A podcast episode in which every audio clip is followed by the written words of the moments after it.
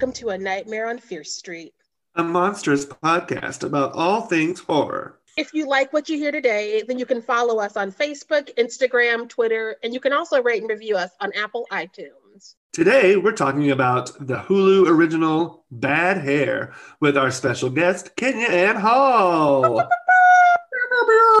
welcome, Kenya. Welcome back from season one. Why don't you uh, remind everyone, tell them why you do or don't like horror films? yes, I am that weird special case where I I generally appreciate the psychological concepts that lead to what horror films become, and like I'm usually like, oh dang, I wish I could watch that. but because of my sensitive and delicate constitution, I cannot. You're just a delicate lady.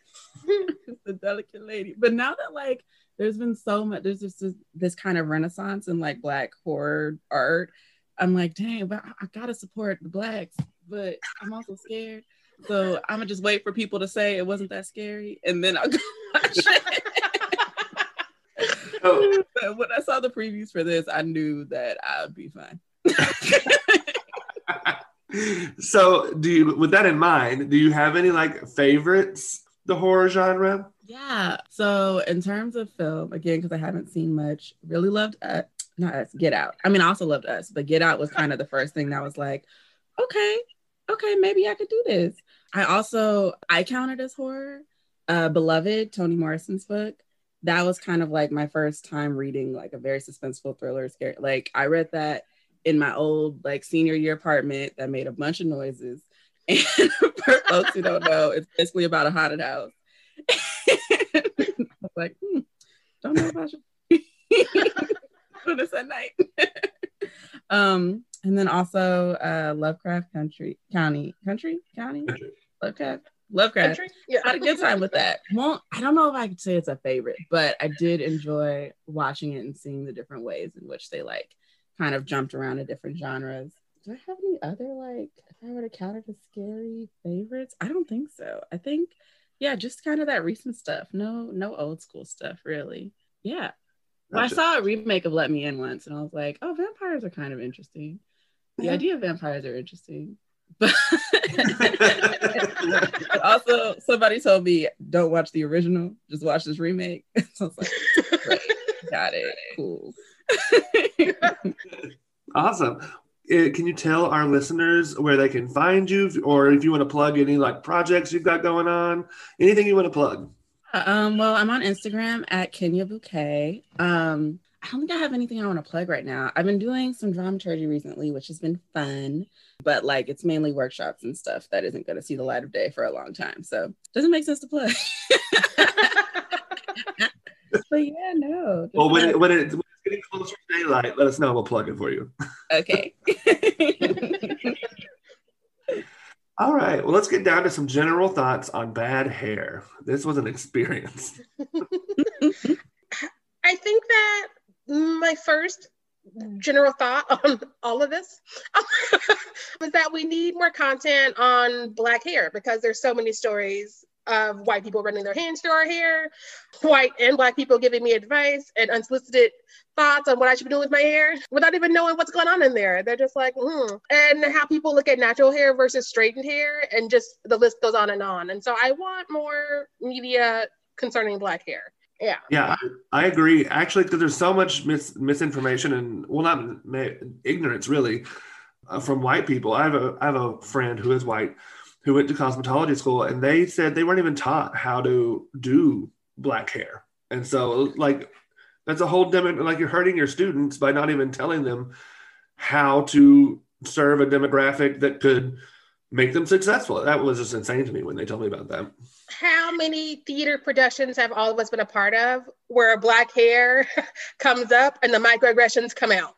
Like yes or even just like it's not even a thought. Like I've had so many costume designers where I'll go up to them and I'll be like, "Hey, so just a question. What would you like me to do for my hair for this piece?"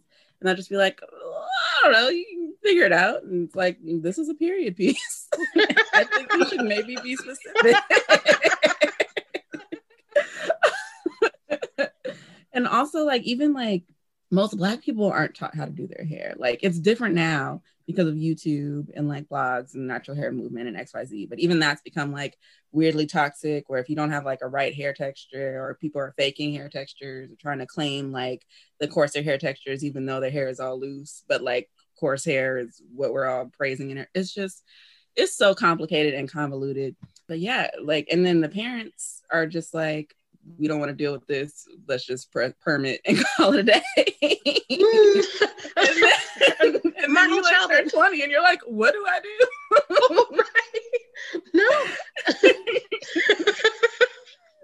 no. goodness gracious. Or yeah. even moving out here, like when I moved away for the lady that was doing my hair for since I was in high school.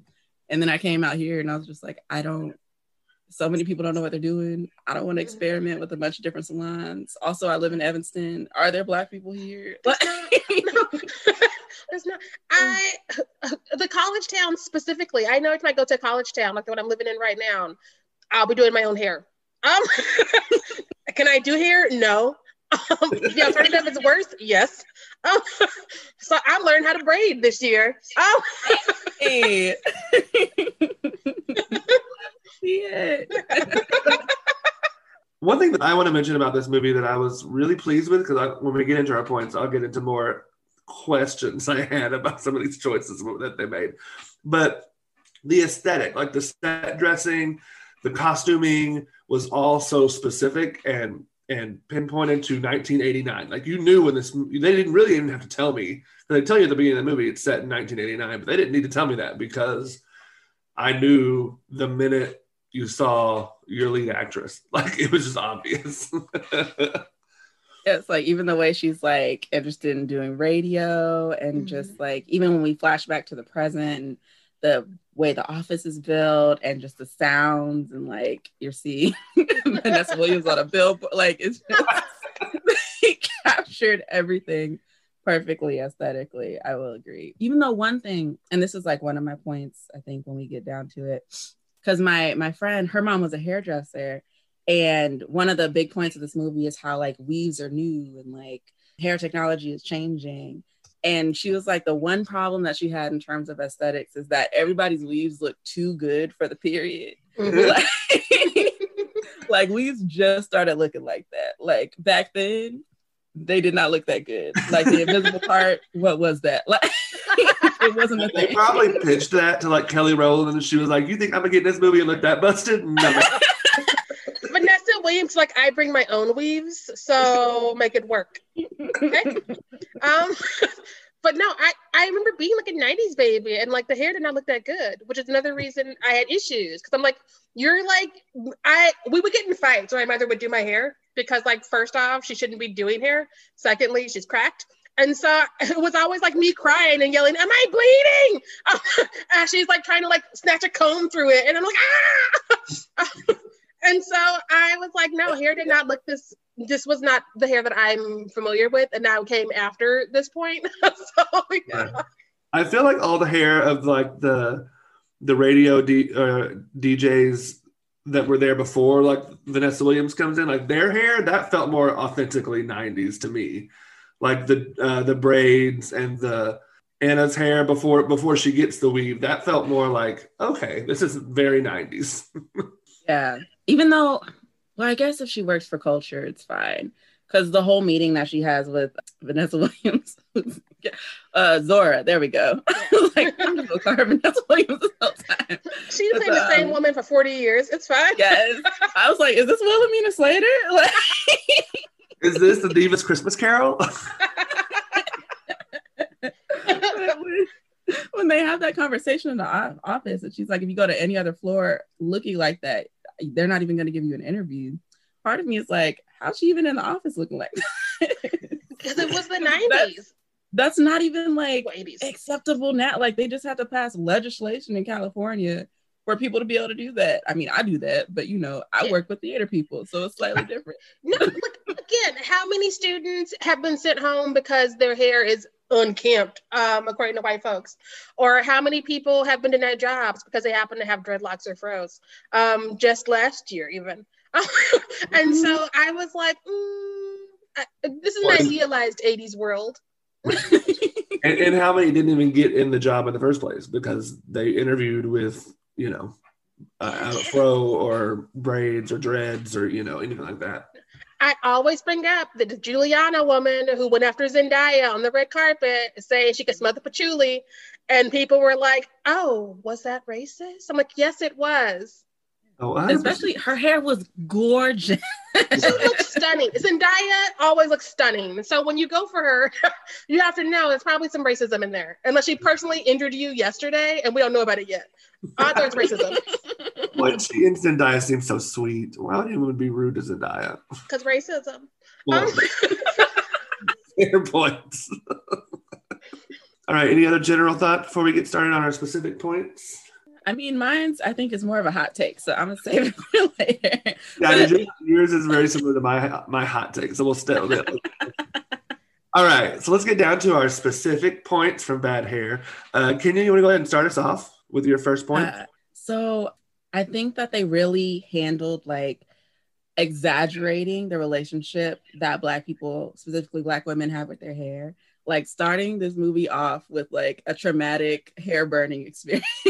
Yeah. oh, that was a genius because everybody will either has that story or knows someone who has that story. Like that's the reason why I've never gotten a perm or a relax because I've been scared because I would hear people talk about how their hair fell out and XYZ. And I'm like, I don't want that to happen to me. and I was like lucky enough to have a mom who was like, we're just gonna put you in Celie braids and call it a day. But but just like that is such an experience that like any black girl can relate to. So I thought that that was just genius. And that kind of bleeds into the sound design, which I also think was genius. When I first heard like like even when you first hear like Jay Pharoah brushing his hair up and you God, can hear yes. the like like I never thought that our hair could sound so scary, but like it does. Um I remember when I was um I was combing out my hair and like I used to live, I used to have a white roommate and I was combing it out and she was like, that, are you okay? That sounds like wild. And I was like, yeah, I'm combing out my hair. She was like, it literally sounds like somebody like biting into an apple. Like it sounds like, and I was like, I guess it does kind of sound. Because after I did it again, I was like, oh yeah, that is that's a lot. so just the way that they were able to capture that, um, kind of like bring the fear into that because like whether you've had good or bad experiences getting your hair done, there's always going to be some level of pain and there's always going to be some level of anxiety when the process starts. it, it took me back to when I was a kid, and we would have my cousin who's older than us come over and put relaxers on my sister and my hair because my mother had no idea what to do with it. So it was like, if it's straight, at least we can comb it until they sweat it out. Um, and it was just that like idea of if I sit here with it on forever, my hair will be as straight as possible. and so I sit there with it burning, and because I was like, if it burns, that means it's working. And it, I was like, oh my god, I did not want to relive any of this. Um, but it would take two just for me's. It would take two just for me's for my hair um, so you know the timing was never right to begin with, but I'm sitting there with it just burning because I wanted to be as straight as possible because I was told that's ideal. Um, that burn, that's the special effects on that burn looked real, and then the scar that you see later on in the movie, mm-hmm. she burned the shit out of her scalp, and it just never grew back, and that happens. Oh gosh. So sad. Piggybacking off of that one, because everything they said during that hair straightening situation and the way nappy is thrown at her is just, it's a callback to what I was like as a child, because we were told what was on our head was not right. Um, I always assumed that I would just grow up and my hair would magically straighten out and I would look professional um, yes. because that's what the media does to you. The media does that shit to you. yes, I yeah. remember in kindergarten. I like um, my mom was like, "Oh, how do you want to wear your hair for picture day?" And I was like, "I want to wear my hair down because I thought that meant that it would just fall down." Yeah. like, uh, okay. So she put like a little poof on top and then left the rest out. Yeah. And when I saw the picture when I got older, I was like, "This is what I thought wearing my hair." I thought it was gonna look entirely. oh, good yeah, no, that's like that's so real. Like even when I first started wearing my afro, like I'll get called like Q-tip, tumbleweed, like People just I look crazy. Granted, I was still like working with the patterns because the front of my hair was still like, "You've been pressing us for four years. Let's get Mhm. back to that." But the back of my hair was like, "We finally get to be ourselves." it's took a minute for them to meet in the middle, but but yes, no, people will make you feel some type of way for just trying to look how you were born. right? Because That's- everybody feels entitled to weigh in on it. because again, black women, wh- what is this with one agency and to have our own like bodies and ideas? And Right. so like, and it, it always seems to like in i don't ever hear about like boys being sent home because their hair was not a certain way or was unkempt or whatever so it, it really falls on black women more often than anyone else you know no, I will like, say that um it doesn't because there's not how do I phrase this? They just started getting to play with their hair, but before Mhm. it was either like you braid it or you cut it off. Mhm. Those are your two options. If you have dreads, you're a gang member. And if you have braids, you might also be a gang. Like I remember they were called jailhouse braids because you got when you was child. Like, so they've got um different kind of stigmas and stuff, but they just generally aren't given the options. Like when you reach Yeah. a certain age, you're getting a haircut and that's it.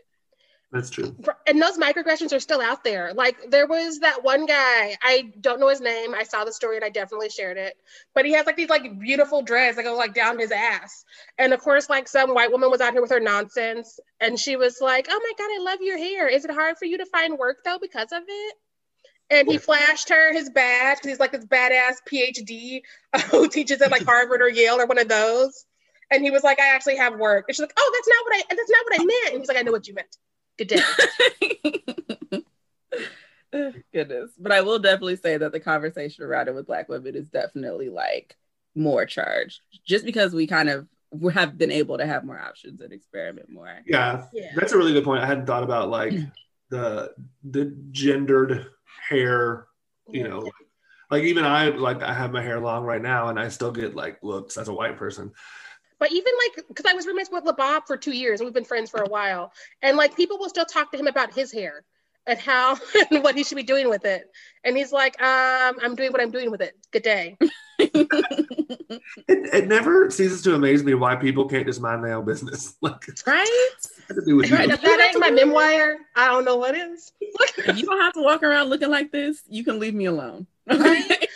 The amount of white women who would like just run their hands through my hair and tell me that I've burnt it.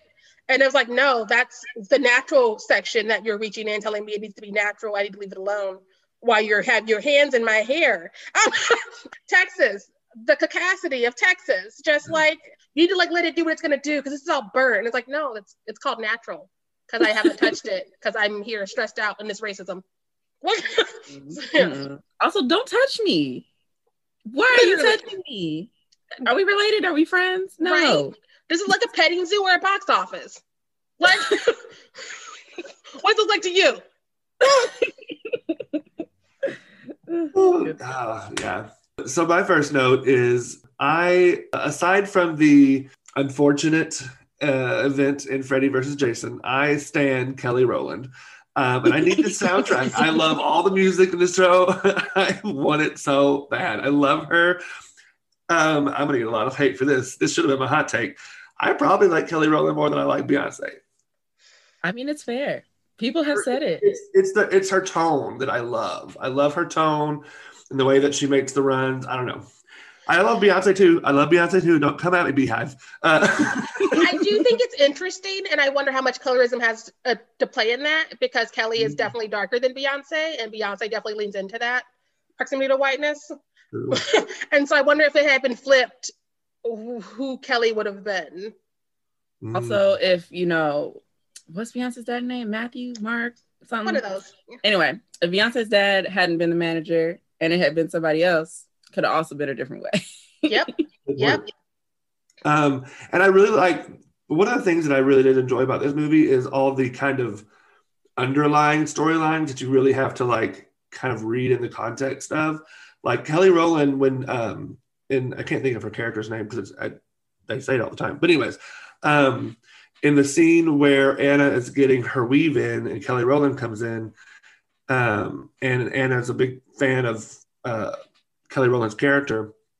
She says, "Oh, I love the new uh, the new record," and Kelly just says, "So does the uh, so does the label." So like this whole like mentality of Kelly having to sell out to sell records and getting this uh, weave in at the same time, which is taking control of her essentially. Just a very kind of interesting subplot that they didn't hit you over the head with, which I thought was a good choice. Yeah, just having her kind of exist in this world and also having her be idolized in this world by like all of the black women that work at the studio specifically Anna, our protagonist, like we're seeing that this is what people should want to be, even though literally in that music video, she looks like a demon. Like she has right. yellow eyes, right? and a dead face, just like you know, like. But her hair is straight, right? But also amazing. Like, right. and if you notice, um, in the background, there in Anna's apartment, there's some of I can't think of her name, anyways, of Kelly Rowland's character's uh, earlier records where she has natural hair. And the first time that they see this music video, they're talking about how she's changed. Did she get a nose job? Is that her real hair? All this kind of stuff. So you're seeing that kind of happen in the background as well. Yes. And when they say contouring, oh, when I found out there was, I think there was like a, a vine or like some short video or whatever, where this girl was talking about makeup and she was like, um, did you realize that contouring is just trying to get your face to conform to Western beauty standards? And I was like, mm-hmm. mm-hmm. what? Because you know they like make your nose smaller and make it like wow, like yeah. it's just and it's something as subtle as like a makeup trend. Like, oh my god. Yeah. Anyway, yes. Everything goes back mm-hmm. to how white can you look with what you've been dealt. Um, no, but I I do also appreciate that they are like worshiping her and her look uh, because she's got straight hair and that's just kind of all there is to it. Like she's acceptable she's passing she has the in her hair is assimilating and so therefore she is the ideal. Um because like how often do we get treated differently when our hair is straight it's a whole different experience. I feel like Ruby in that episode of Lovecraft. when my hair is straight, I get gifts. People want to hold doors open for me. And then when my hair is what it's gonna do, they're just like, oh, are you okay? Every time I get my hair straightened, somebody's always like, "Oh, you got a new haircut. It's so professional." I'm like, first of all, I didn't cut my hair. Right. Of all, what are you saying I look like before? like I used to have a friend who would like do my hair and sometimes makeup because she needed people in her portfolio, and I don't do these things. So she was like before and afters galore. Um, and I stopped going to her because like whenever she would put up a picture on Facebook, like everybody would rush in and be like, "I knew you had it in you all along, Sharai." oh my god! And I was like, it, it, it was heat. It was heat and lipstick I don't know what you want from me. Also, now I can never learn to do this because it makes y'all too happy. So, about the way that I look, which right? right? When you're conforming, everybody loves you. Um, which is when I can't wear makeup more than three times a year. Um, I will not.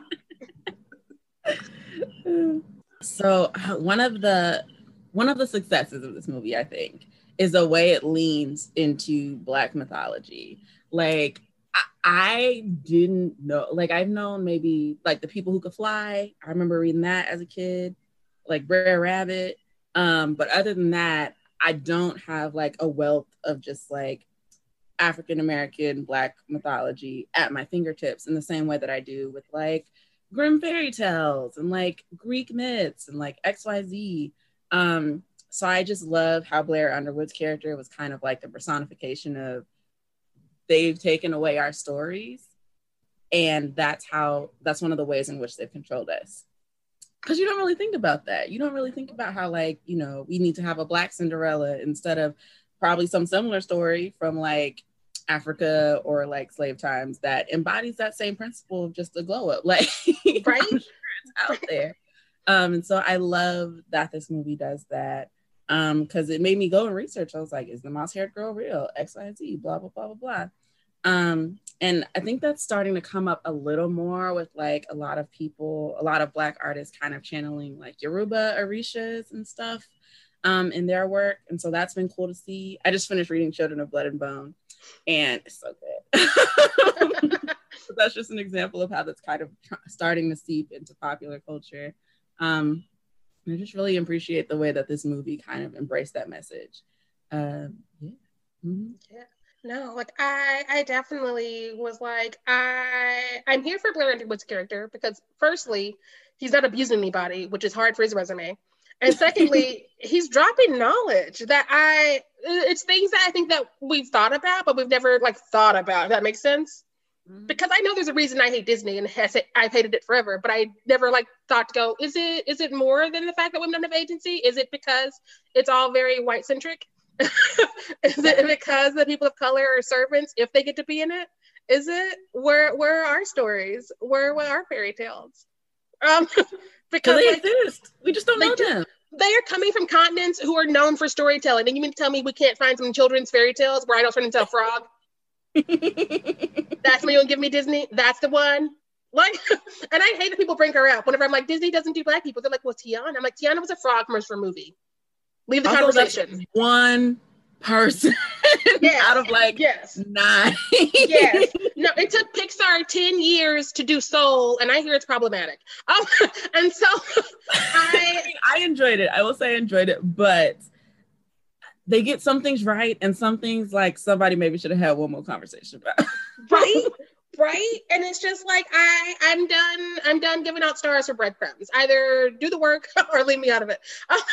And and it's because we don't get these stories. Like nobody's going to like africa or any of these other places to be like what did we not pick up from here? What did we not know? What did we not hear? Yeah it's i hate it.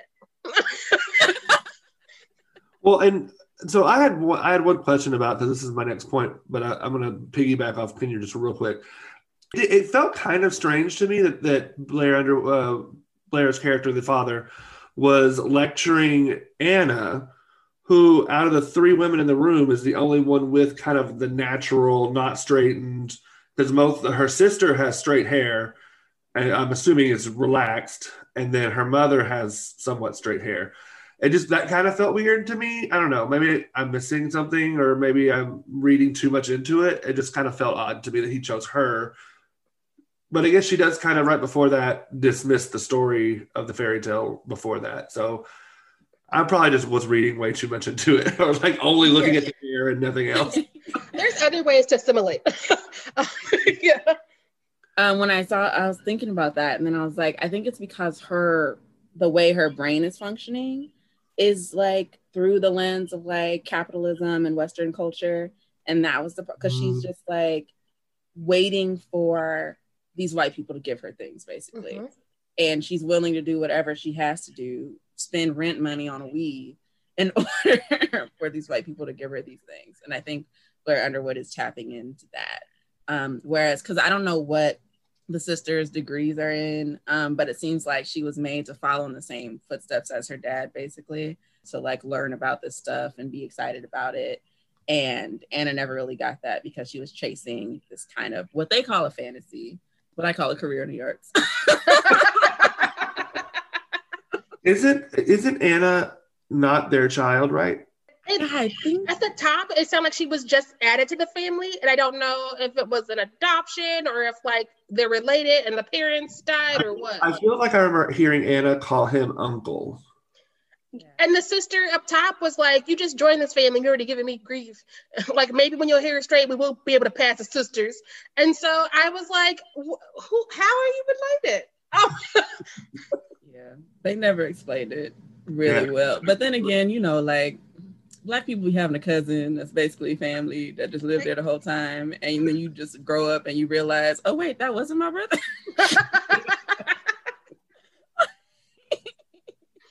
so I'll let it pass.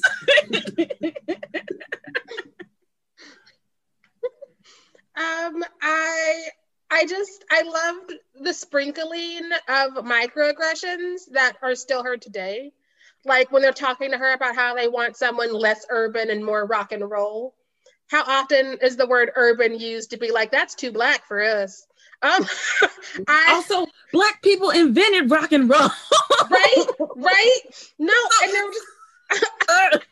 and and I don't care what anyone says. Tina Turner is the queen of rock. Mm-hmm. Yes.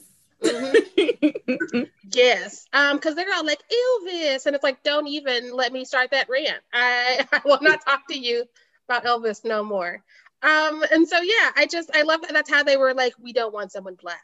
Um, because I've heard urban thrown out so many times. Like when I worked at a community college when I was like a baby, um, we had this politician who was going to come to the school and at the last minute was like, it's too urban and went to a community college in a suburb. And I was like, oh, that's what urban means. I got it. And so I appreciate that that was resurrected for this movie. And isn't even at the Grammys, isn't like the R and B rap genre award called Urban Yep. Retro or something like that? Yep. And again, it's because this is a society that does not know how to use words. And so instead of them being like, let's give it to a black artist, there's like urban, which it sounds worse. There's words that people use, which makes it sound like they were going to use something worse than they really were. Like when people say female, I'm like, just call me what you're going to call me so we can fight about it. Right. Let's do that. Nobody walks around calling men males. right? Nobody's like that male over there. Like no one Right? says that. no one says that. No one, no one. Um, and so again, especially in this country, we we use other words so we can sound like we're thinking about it when we're not. We're just trying to not say what we normally say, which is probably the word to use. In most cases, it's America, so I'm not gonna say all cases because that ain't true. um, When it happened. yeah, because like it, it's easy to just say, "Hey, women," or, "Hey, y'all," but people are like, "Um, you females," and I was like, "What was you gonna say? What was you gonna say? Say it!" or, "Ooh, I like this urban food," and it's like, "What you gonna say? Soul food? You can say soul food. If you just say something else, that's a we call it that too. Yeah, right? It's soul food is delicious. So give it all the props. It's where the seasoning is." so, I want some spice. Just say that. I want spices. I would like some flavor, please. Yes. Yeah, and the way that um who is it James Van Der Beek's character that calls this Oh, out? Or God, yes. I'm trying to remember who says the whole thing like the only reason that this channel exists is so that we don't get sued by like the NAACP or whatever. Um, they're like they don't care about this show. They just are trying to cover their butts. I think it was him in his spiel where he was like, because he was basically saying he's doing the best he can. He actually wants to be here as opposed to them sending him here because he happens to be a young white man. Um, and, and all the ideals they put in him for being a young white man. Um, The that was struggle that- of being a young the woman. monologue. right? Hmm. But yeah. Also, this is kind of like jumping ahead, and I think it was somebody's point, but the casting in this movie it's my name. spot on. I have to give it to them Yes. for the way they cast this movie. Because when I saw him in that role, I was like, of course. like, James Van Der Beek is out here being the embodiment of chaotic neutral. I don't know who taught him Dungeons and Dragons and why he took that and nothing else, but he's like, "What are you doing over there? Is there a villainous white man? Well, is there some way that I can make fun of myself? Okay, I'll do it. can I do both? On my way, packing up my family. Let's go. and then, of course, we've already touched on Vanessa Williams playing the same role that she's done and still Yeah. doing it flawlessly. right? I don't I don't know who she really is anymore because I've only seen her in this role for 40 years. So tomorrow if she were like, I've been British the whole time, I would be like, what? She was she was on um, Celebrity Drag Race, and she seemed very sweet.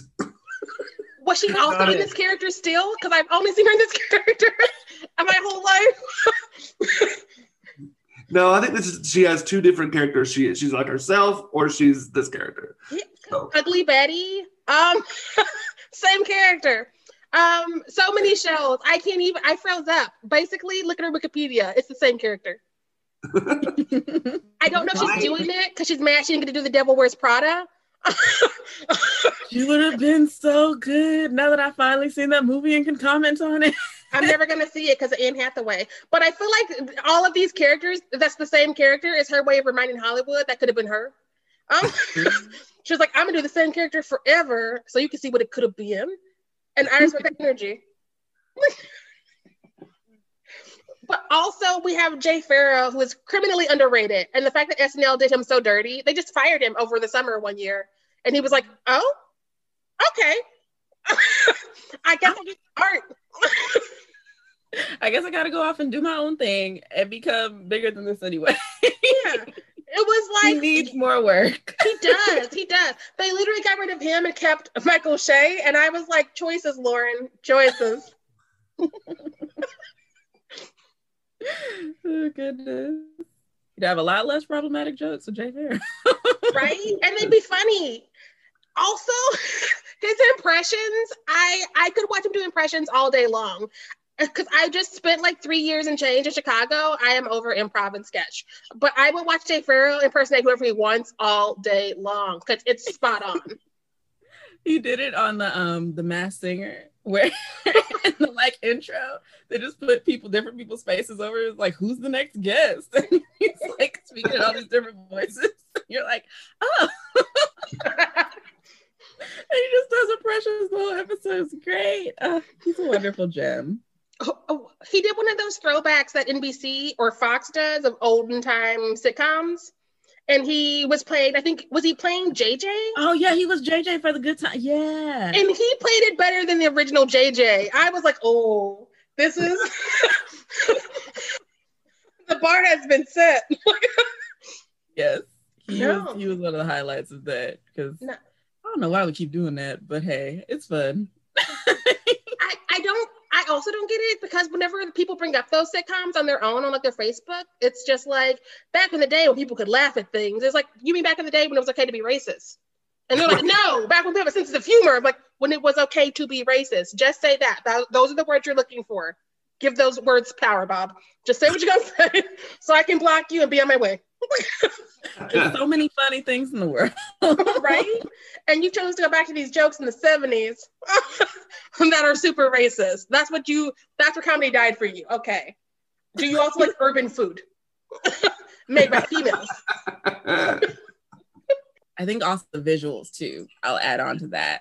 Um, and creating kind of just like what we've all experienced when we've gotten our hair braided or gotten weave or literally touched any tendril of hair on our head.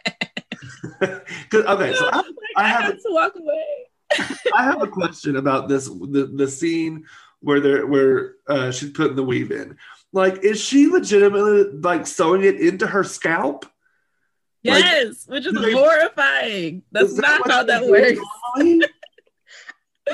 Normally? I thought they braided it and like sewed it into the braids, but is it Yes, into your yes. scalp? No. which is which should have been her first red flag. I'm like, I know she didn't know nothing about this hair technology or whatever, but that should have been her first red flag when a needle went into her literal scalp. like By Laverne Cox. Yes, who we left out of the casting, but Laverne Cox being Laverne Cox as usual, who just shows up and it's like, here's how you actually be fierce bitches at all times. I also will say- the same character I All will right, a hairdresser every time. every time, which makes sense because like I've seen Laverne's hair and I would love for Laverne to do my hair. Laverne would be like, first off, everything you've done is wrong.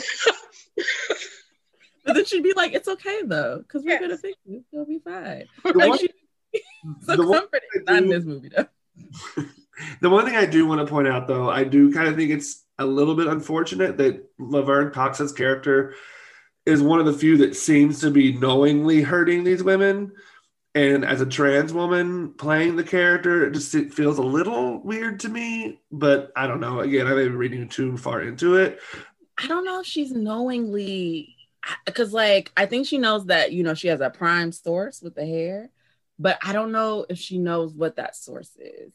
Um because I feel like a lot of people, even during like during this time, and even now, like a lot of people, thanks to strangely Chris Rock in his movie, didn't even know that like a lot of you know hair, the real human hair that's used for weave comes from these temples when like women will sacrifice their hair in India.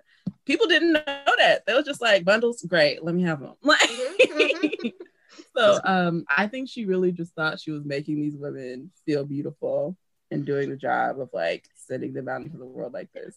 But I don't know. It could be seen either way because she also did put pig's blood in the thing. So Right.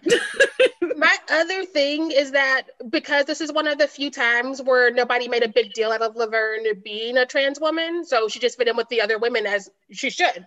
Um, because so often when somebody casts somebody who's a trans woman, they're just like, we need to make sure she has a monologue about it. We need to make sure we're patting ourselves on the back about it. And. Laverne was just there, being one of the messy bitches. And right. I'm, I'm here for this energy. I like was. I did like that she wasn't playing a trans woman. She was a yeah. trans playing a woman. Yeah. I just hadn't it felt I don't know, it could have been the way she played it. I don't know, it felt nefarious to me. And I kind of wish that it had not been that way. I but sort of, yeah. I may be oversensitive. I don't know. I sort of took it as like any other situation where people are just like people come to me for this thing and I do this thing. I don't know where it comes from. Cause how many different kinds of makeup companies are tested on animals and were just poisoned? You know how many people die with those powdered wigs and shit back in the day? Cause people are like, guess what you want? I got it. um, capitalism is a thing. And so we don't always ask questions or we just give people shit but I do I, I can acknowledge that it feels weird that that it's one of the like people on the chain of villains. Um, but also I would just of all the people in this cast, I would go to Laverne and get my hair done. I mean, fair. I would too. I hope she's not gonna sew into my scalp though. If she's no. gonna do that, girl. I, I had to walk away when that scene came on again because I, since I knew it was coming, I was like, I'm not watching this again. no, I hated it. Because like you get the like tension that you get when like you know you're getting your hair braided or getting a weave sewn in where you can feel the pull and she's right your hair like regardless of whether it's you know a demon weave in your scalp or not it will hurt for the next week.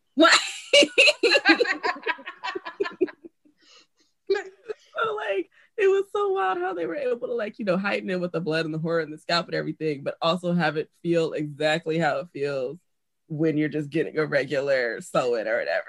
Right? Right? No. Also, does weave look that bad when it gets like when Kelly Rowland came in in that scene and her hair looks like she got out of a plane. it, was raining in the middle of it. There was no top on it. Like, like you can't get you cannot get weaves wet. I've never had a weave. My sister has. Um, but it like any other hair, uh, it just it does stuff. Like I don't do weave, but if my hair gets wet, we're done for the day. Which is why I don't do outside. Cause I'm just like, you will not catch me out here in the rain. People ask me if my hair was cut today. Um, and I can have to fight with it to unmat it. No, there's weather, we're canceling. And like my white friends don't get that. My friends who get that get that, um, which is how I could like. I have a friend who I didn't know was Afro Latin until he was like, "It's raining, so you're not coming out with us, are you?" Like, no, I'm not thank you for this. And he's like, I got relatives. I'm like, I know now because we're having this conversation. you clocked me and I clocked you. That's the way friendship works. Look. but her weave looked, I mean, I've seen some rough weave, but her weave looked like, I don't even know. Busted. Oh my God. I remember yes. girls who lived in their weaves. I, they lived because it's expensive. And so yeah. you want to take care of it forever. And sometimes you gotta let it go. I, being in a daycare in Kansas City, Missouri, for those parts of my life where my mother worked there, and seeing these like women riding with these rough ass weaves drop their kids off. And I was like, what's going on in their lives? There's like food and shit in there because they got babies at home and they can't like take care oh, of themselves.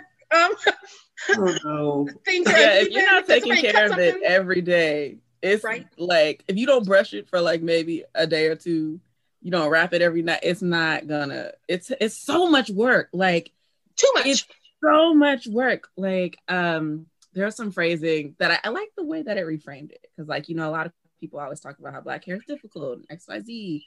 Um, and somebody was like, it's because it's it's sensitive. Like it's not. Mm-hmm. Or it's not rough. It's just sensitive because there's so many things that you could do to mess it up. So you have to treat it really well. And I was Delicate. like, I like that rethink framing. Yeah. But yeah, no, it's a it's a job. It's, no. I used to li- I used to live for the women who their real hair was starting to sweat out, and so they have the weeds hanging from their real hair. and I was uh, like, this is just take it out. Just take it out. It's okay. It's okay. and that's why the China bang was invented. so you could cover that up and not have to worry about it. Confuses the kid because I'm like, what is happening? Why is this this way? and her cousin was like, like, you should get a weave. Like, I don't want any of what I've seen here. I don't want any of this. My hair is fine where it is. Put that just for me on it, two of them, and let me go on my day. I love the subtle digs, the gentrification, when she's like, white folks started moving in. That's why my rent is up.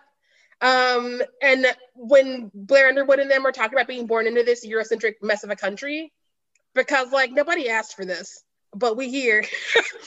and now whenever we're like, can we have a story about us not dying? It's like, how dare you? and there's crying and there's yelling and people are clinging to the cannon. And it's like, it, we're not asking for forever we're asking for a season maybe where we just like explore non-canon old white men who are dead. And it's like, how dare you, the classics? And it's like, we've seen the classics. We've seen them all. It's okay. It's okay. and if you haven't, there's PBS, and they're all there. right? Shakespeare will still be there. I guarantee you. Um, he, he's not going anywhere. Obviously, you won't let him. But what you can do for the low, low price of $9.99 a month, support a living playwright. Um, Boom. Um, also, this would be a good time to highlight Nicole Byer and how she's just the perfect like side like one-liner role in this movie. She is so funny. her line delivery when she comes in with her weave and she's like, and I hope he fucks it out. Just kidding. I need this to last. I Nicole Byer MVP. Every time she pops up, and she pops up everywhere. She's the she's the random who's that girl, but we know her name. She's Nicole fucking Byer. Um, she's everywhere. Brooklyn Nine Nine. Um, the Good Place.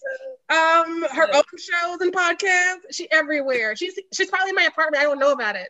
She's gonna just walk out and be like, nailed it. And I'm gonna be like, oh my God. I would put on pants. I know you were gonna be here today. Oh my God. she's out there and she's like, mm-hmm, that man was crazy. Tried to raise my rent five hundred dollars. and nobody else was like, well, I mean, maybe they tried like the one girl that he was actually able to like rape, unfortunately um, maybe thought about it later, but how she was like, no, I just told him I was gonna sue his ass and call it a day. it was like, even though she got her weed, we knew she was gonna be okay. right? No, she down there serving neighbor energy. I knew that neighbor. I might become that neighbor someday, and I'm glad that Nicole gave us a new blueprint. Um. yes, it was great. So okay, I have to do this in every movie because like this vampire, this vampire hair that this girl's got on her head. How many times does she does this weird have, have to see weird shit to do something about it? The first time, if I see if my hair goes into my finger, I'm going, I'm shaving, I'm going bald. Like there's no ifs, ands, or buts about it. It's gone.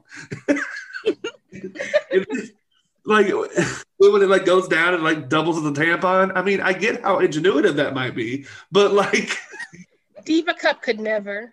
Oh. I was just like, I don't know, because you know, I feel like we should talk about periods more and like normalize it, not make it gross, because it's not gross. It's a bodily function that everybody has. Boom. But I can't walk around. Mm-mm. Mm-mm. You'd save the money. Especially when, like, can I have the option to say whether you can do this weave? Like, I do love though that the weave also assisted when her and Jay Pharoah was like having their post breakup sex situation. The weave was like, I know you ain't about to do this. Break this glass, hand it to you. An assistant in her hair that was also a little bit murderous. So I don't know if we're giving the weave a bad rap or not. Um, the weave seemed to be. I mean, when the guy, when the landlord came in to try and uh, sexually assault her, the weave was there. That moment and that landlord character, I I wish had been handled differently because that came out of nowhere. But also, landlords be out here doing trifling shit, as we've all seen with COVID. Because how many people were like, I can't make rent? Landlord sends a dick pic back. so I was like, this is something we can have a conversation about. But th- maybe that's part of my hot take later. So I'm not going to get too far into that. But right. it felt weird to just. It was, it, it, yeah. And it was rough too. Like, I, mm, and he was like, "I do." Yeah, I'm not going to repeat the lines, but it was. If, they, if that was the probably the roughest scene for me to watch. Well, that and the sewing into the scalp. the Can we talk about her aim though? Because like she drops a man into a dumpster from what's got to at least be the fifth floor. I laugh. I laugh.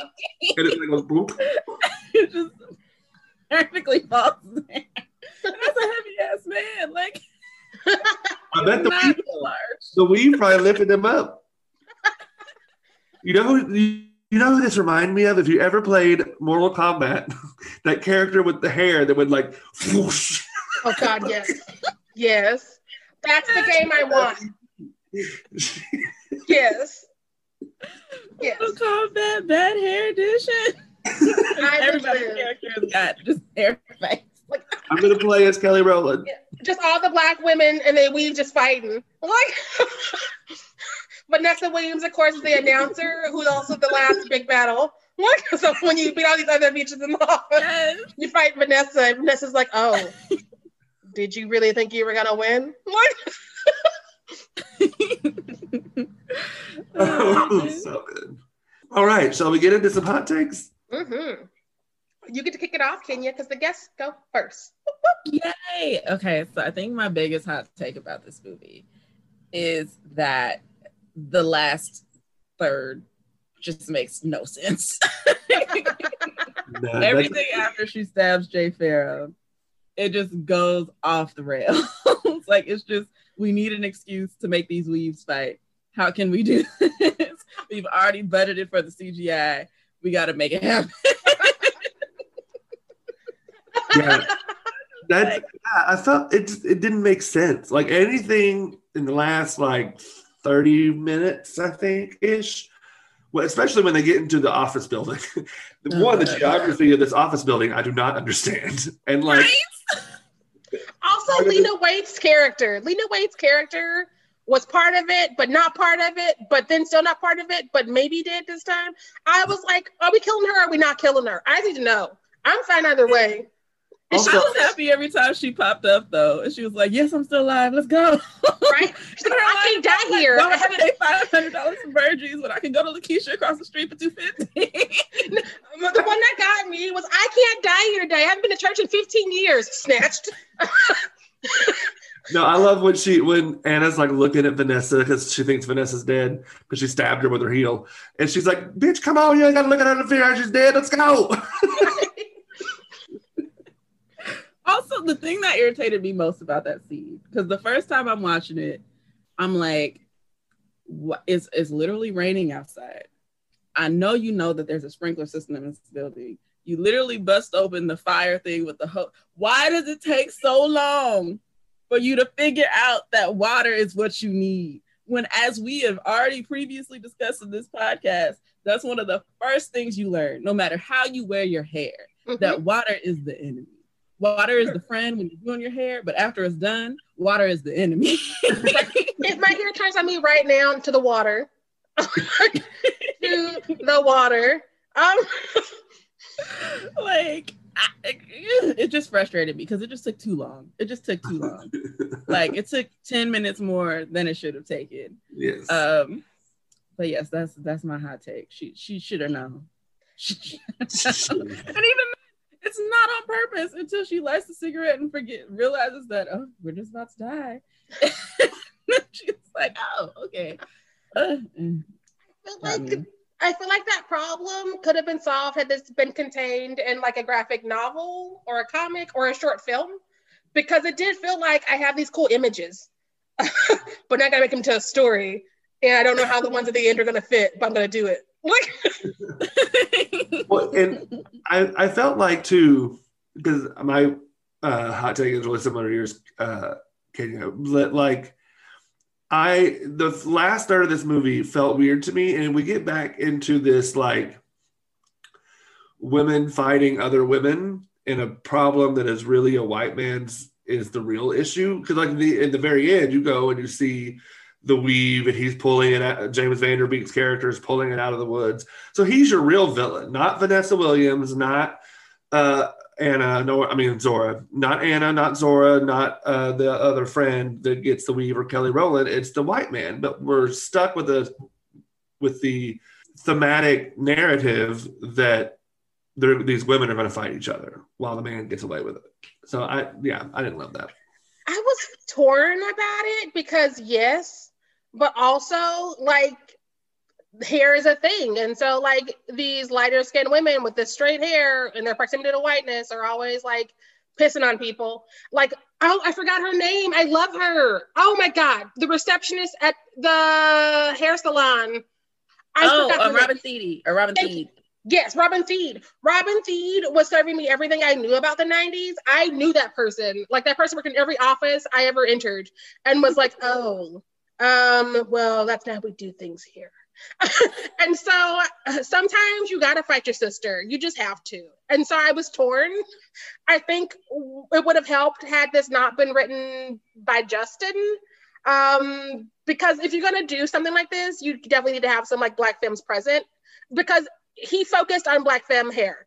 Like that's just all there was to it. And so you gotta invite them into the writer's room. Don't Tyler Perry it. You gotta have outside voices. If you're gonna tackle that. Because I will say one of the ways in which they kind of go about because like for except for the end where it's just a colossal mass of hair um every time a black woman was like you need to do this or else or i'm not gonna like allow you into this space there was another black woman who was like girl to girl xyz like i like that there were a lot of those moments and how like she was able to go over to laverne cox and be like hey yo listen i really need this and laverne cox was like okay yeah. So uh, even though you know ultimately it was bad, but I think gets into your point, Trent, about how like the and even at the end of the movie, it's not these women that are fighting each other; it's this hair that's trying to take over everything, and this hair that comes from this like the system. Planet. Yeah. So I think that it was I when they show James Van Der Beek at the end, I thought that that was their way of like saying what you just said about it being like this white man behind it all the time. But you know, for 20 minutes before that, we get visuals of these women attacking each other. So like what you gonna do? Their hair was attacking each other because like there is that passage where it's like the hair takes over and becomes the brains. If you see her, it's not her. And so right. I feel like there was some remedying, but I feel like it could have been smoother again if you just invite if you're gonna write for someone, you have to invite someone into the room because you can't tell the story correctly. Um, so, um, um, and those are just my thoughts. Um, but I do feel like I, I go back and forth on that because it does on the surface look like a bunch of women just fighting each other with their hair. but also there's so many layers and there were some things that sort of helped make that feel less icky, but also just could have been done a little better. Yeah, I agree with you, Sharai, that I think my hot take would have been fixed if there were more black femmes in the room helping him write this script. Yeah. Like, really, probably a lot of my points would have been fixed, honestly. most of my points with most television and movies invite black films into the room. Um, because once we get in the room, we'll be like, oh, cool. This is about who? Invite them into." Um, we're not gonna do right? this shit. Like, they're gonna be like, I don't know about that, you know, unless you lean away. I don't know about that. Had I been hired to reboot this charmed mess, this colorism situation would not have happened.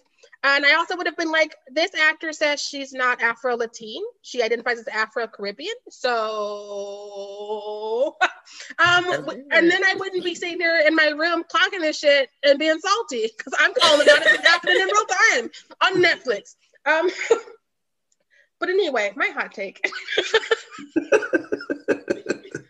I've had so many. This whole movie's a hot take for me. Um, um, my hot take is I feel like Justin's movies would be better served if he didn't direct them because this and um, Dear White People felt very much like what would Spike Lee do? And so I don't know what his style is when he's not trying to be Spike Lee. Yes, like that whole, even though I thought that it was really good in creating tension when they're talking in the office, and it's just a random pan around the room for no real reason. Because when it started, I was like, "Ooh, we gonna like see something. It's gonna like be like, hi. But then it was just a conversation. right? No, he he definitely he went to film school and he loves Spike Lee, and I I respect that. Those are choices. I'm not knocking him for it, but I just I want to see what he his aesthetic is, and I feel like that might be part of the reason when Spike Lee got into it. Like the whole last season of Dear White People, the whole Tyler Perry character arc of him being the hero and Laverne Cox's character not being the hero because that was the main character's hero It's because Justin went up to Spike Lee and was like, I'm your biggest fan. And Spike was like, um, I'm eating. and so he had his feels hurt. and he talked to Tyler Perry about it. And Tyler Perry's like, I am also messy. Come be with me. And so now we have a whole third season where I'm like, what is happening? and perhaps it's because Spike Lee has seen his work and was like, stop trying to be me. Could you not? I'm me and I'm still alive. I would like to I would like to do my own things. Thank you. I mean, that would explain why, you know, I mean, I think this is also just a black Hollywood thing, but there were several white um dear black people, dear white people alum in this movie. yeah. Yeah. He, he and I'm likes like, to say people. Give your friends jobs but also give me a job. Right? right? Especially because he does them a disservice. I didn't know Tessa Thompson could act because I only saw the part of uh, Dear White People before I went to sleep. And so I was like, everybody in that movie was doing something. And then Tessa was like, I'm gonna do stuff not that. And I was like, I stand. I stand. and and also I would not be me if I did not bring up that Justin is doing some shady shit with the fourth season of Dear White People, which is why some of the actors are not returning because Netflix was like, we're not going to pay all of y'all equally. And Justin was like, I'm paid. I don't care. And so there's some infighting, and I'm excited to see who will and will not return, and if I will or will not return as a viewer. Yeah, yeah, no, when that um, I forget who it was, but when they were talking about all the messed up stuff, it's just I wanted to believe it was Netflix being shady, which partly it is, but also like you know that you have a show at this point that has power at this network. Mm-hmm. So you could probably have at least been like, okay, if you don't want to pay everybody what they're worth, at least pay everybody equally. right. And my other thing is because your show is addressing these sort of issues, it feels weird for you to be like, uh, I'll write about it, but if it benefits me in the real world, I'm fine. Um, right. what is that? Again, have black films in the room because, like, had a black film been in the room, they'd have been like Justin you about to get dragged. look deep in your soul, look deep in your conscience, and make a better choice. Um, there are other options. Yeah, you have options. It also seems a little bit performative. You know, I'm going to give you a show that that addresses these issues, but I'm not really going to work to fix them. Mm, let's not even start that because I have so many stories from my times in Chicago about performative people who are like, I'm doing all these things on Facebook. Crickets in oh. the real world. What? Warriors, I can't. No, I can't handle it. If you're gonna post about it, be about it. That's how I feel. If you're not gonna be about it, don't post about it. And that way we can forget you're there and we won't be here to drag you. Because we won't we won't even think about you. But you're like, no, I gotta be the loudest on social media. Um I'm, I'm accept this Venmo real quick though. We're gonna red lobster. You let's just talk about it and then we can just save social media for our selfies and our pictures of cats. Like, right, right. Don't be out here being like my manifesto on how black people are mistreated, but I get to mistreat them. That's some Tyler Perry bullshit. And so maybe him and Tyler Perry meeting is for the best. maybe that is the mentorship he's needed all along. oh Lord, we're off on a tangent now. All right. Always. Always. so, all right. Um, thank you, Kenya, for joining us to talk about this wild and crazy movie. What a time. thank you for having me. Yes, yes. Um, thank you all for listening. Next week, we're really excited. We're going to bring back another season one favorite. We're going to bring back Crystal Marie Stewart. You might remember her, you might love her. Um, and we're going to cover the movie Eve's Bayou. That's right. It's going to be week two in our month of Black creators who are not Jordan Peele, because there's more out there.